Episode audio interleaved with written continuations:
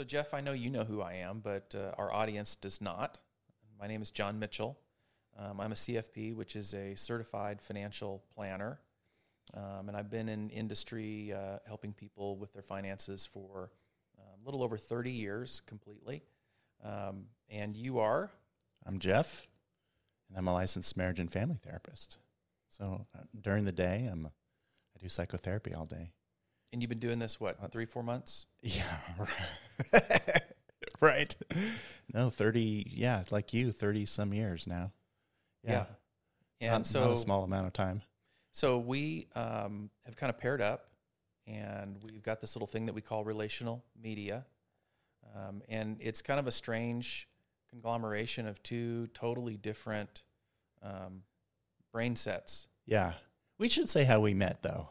That's fair.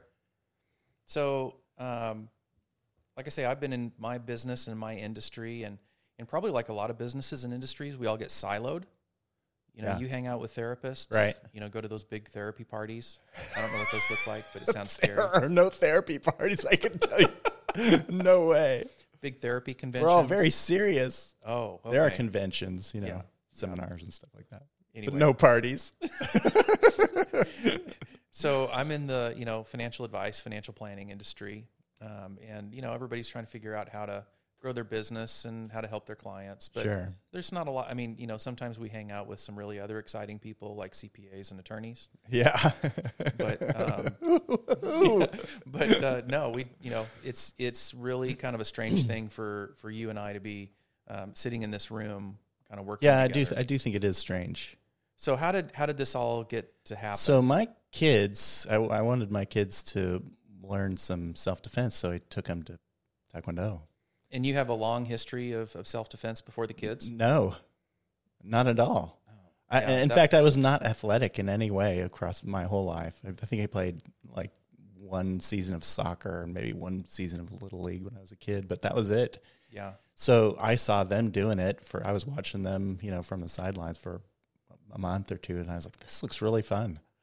So I plunked down my change and Mm-hmm. jo- joined, signed up. Yeah. Put on the silly uniform and got going. Put on this yeah, that's right. Got my little white belt. mm-hmm. Yeah. And that's basically exactly my story, and it happened at exactly the same Same time, time. at the same Completely coincidental. We didn't know each other before that. And our kids were about the same age, yeah, that's right. and so we're all newbies, Yep. not a clue what we're doing.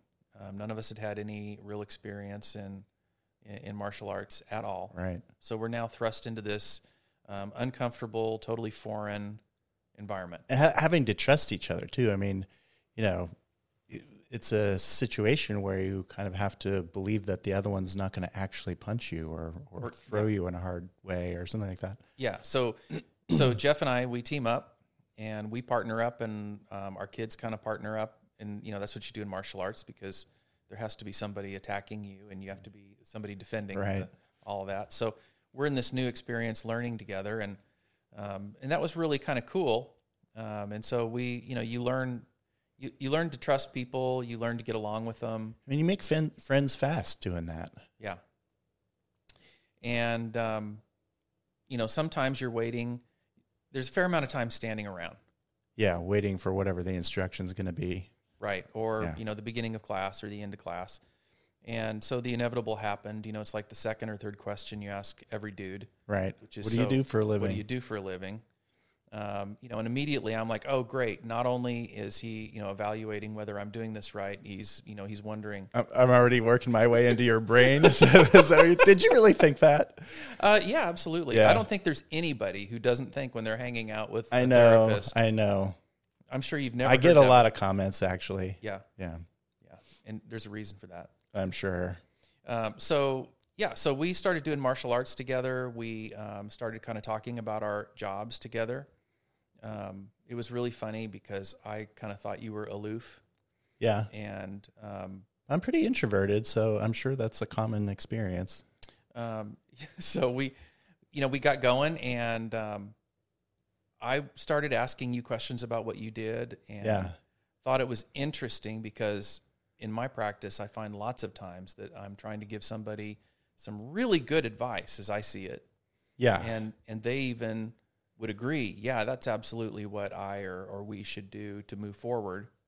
And more often than not, I think in my industry, we come back after that meeting three months or six months later and all excited and say, So tell me what kind of progress you've made.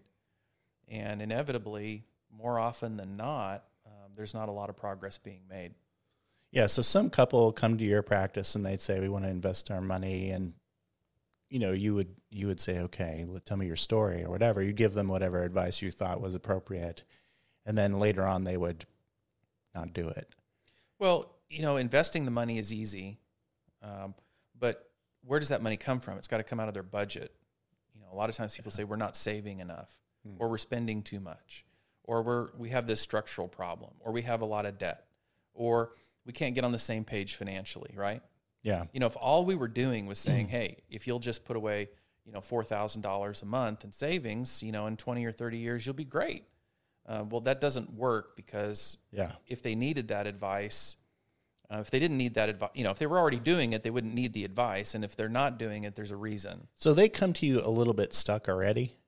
Yeah, more Yeah. often than not, um, you know, there's there's that whole, hey, why did I go see a nutritionist? Because there's something wrong. Yeah. Yeah. Yeah. You know, why did I go, um, you know, find somebody to help me work out? You know, hire a personal trainer. Sure. Um, you- because yeah. Right. Right. because I'm trying to get past some sort of hurdle that I need somebody to bring me through. So, you know, we were dealing with that all the time. And I started asking you questions of, so why in the world is it that it's hard for people to change? I don't even remember what I said. What do you remember what I said? Well, you said what you always say, which, well, there's a myriad of reasons. And down the Uh-huh. rabbit hole we went. Yeah. And um, so I, you know, like I say, I think you were kind of slow to think that there was, my impression was you were a little bit slow to think there was any real cross pollination or connections Yeah. uh, between what I did um, in my practice and what you were dealing with, Right. dealing with people in yours. You know, it's really interesting in my field. I have never once seen a class like a seminar or CE for CEU's continuing education. I've never once seen one cover the subject of money. So if you're working with people, I mean, they're dealing with money all the time. And obviously, if you're seeing, if you're working with a couple who's having some struggle, what's one of the most common complaints they make? Money, right? They have some kind of money problem. But in my field, there's no training, none. I, I, I mean, at least not that I've seen. So, yeah, there's this weird thing that I thought, oh, you know, I don't see the cross pollination because it's almost like my field ignores it. But yet, what are, just tell me real quick, if you can name like one or two core determinants uh, that people would reference as to why their relationship broke. Money for sure. I mean, you know, the th- there are three that I hear why why it's why they're having problems, right? Mhm. Money, sex, and communication. Those are the three. Right. Now it's always deeper than that, right? That's that's the term that they use to organize how they think about the problems they're having. And obviously, when we go down the rabbit hole, there are other things going on. But those are the three that people complain about, Yeah. and so- sometimes parenting. So we'll make four. Right. So let me let you in on the other side, which you already know, which is um, in our industry, up until very recently, and I mean literally in the last year or two, um, our industry has not been dealing with the idea um, that psychology um, and the mind play a significant role in relationships and how they deal with things like financial planning or investing or, mm-hmm. or all of those things. And so, just recently, in fact, the place that it kind of came from is it came from a study, an area study called behavioral finance, which kind of mm-hmm. looks at why people make either good decisions or bad decisions about investing. And from that, people started realizing that, oh, there is a psych- psychological component mm-hmm. to how couples probably also deal with finances. And so the elephant in the room for both of us has been this idea that money issues, money issues that flow over into relationship issues or relationship issues that flow back into money issues is central um, to whether um, couples are successful financially Mm-hmm. or successful relationally. Right. Yeah, so at some point, you and I sort of had a meeting of the minds on this, on this Mhm. very idea that you just said. And we sort of decided we should talk about this. Like, we, we there's something here. Let's get together and outside of Taekwondo and chat about it. And I think we, I don't know how long we did that. It was years, right? It was Like- years. We met literally, you know, an hour a week, sometimes two hours a week. Um, and we did that for years, just trying to figure out kind of what was going on. And I I don't have a, a psychology history. I didn't minor in psychology in college. Um, you know, I had to take the prerequisites that everybody had to take. So I really didn't have much experience with what therapy is, what Sure. therapy does. And the, tr- the same is true for me, right? Like I didn't take a finance class ever. I didn't take an accounting class. I didn't take a personal finance class that you can sometimes find in college. Nothing. Right. Not even in graduate school, like here's how to do your accounting for your practice Mm-hmm. or whatever. None of it. Nothing. Zero. And, and if I can if I can ask you to be a little bit um, forthcoming, Yeah. um, in your situation at home, um, you guys were perfect when it came to communicating about money, right? well, you already know the answer to that. right. No. I think one of the biggest arguments my wife, my wife and I have been mar- married 31 years, and one of the biggest consistent patterned arguments that we had prior to you and I uh, kind of really working through the subject that we're talking about was around money. You know, we just fought about money. She had a different idea about what should be saved and what should be spent and what should be earned than I did. And so, you know, we had different priorities and we were working off different pages for how it all should go. It was infuriating sometimes to have all couples have patterned arguments. It's extremely common. And we just had this one, right? Just a fun a funny little money argument. So that, and it just happened over and over and over. and you know it's it's it's it's fun for me to look at this because and I and I think for our audience it's great to realize that a couple of professional therapists Right. Because my wife's married. my wife's a psychologist. right Yeah. so you have this wonderful married couple both have spent their careers helping people communicate about all the Right. things that All are kinds important of things. and you guys are in the weeds with everybody else Yeah. And so, you know, and this relationship I think has helped me in my relationship at home because as I'm starting to understand some of the reasons why um, my wife and I don't communicate well around certain things, hmm it's been because of this cross pollination that we've Yeah. had. And so, just as you would say, you know, I can't believe that therapists aren't taught about money. I can't believe that there's not some basic level of education, Right. being that one of the main reasons why couples um, argue and have significant conflict is around money. Um, I would say the other is true. Is is it's amazing to me, um, not just in my field, but in general, that people are not exposed to what's going on in their brains Yeah. and how it's different Right. than the person they're going to marry until they get deep in the weeds and then they can't figure it out and then Yeah. Then there's some in the problem they have to solve. Right. yeah Yeah. now i'm sure that's there's a million things that we don't know that we don't know and we need to learn them all but if our relationships are important um, and we have to kind of navigate our day-to-day lives using money Yeah. um, it seems like you know to us what we've been working on what we've been talking about um, pretty much relates to everybody Yeah. Everyone who who has a relationship or who, uses money. So, what did we do? I'm going to ask, ask you to kind of throw it out there. What did Yeah. we do once we kind of felt like we had found something that, quite frankly, isn't really being talked about very much out in society right now? I, you know, I think we struggled with this for a long time, trying to figure out how how to answer that. What do we do, or what should we do? And you know, when when you don't have a literature, professional literature, either on your side or mine, to go to to give you a kind of framework, it's difficult to think about how to how to categorize, you know, the subjects that we were trying to explore.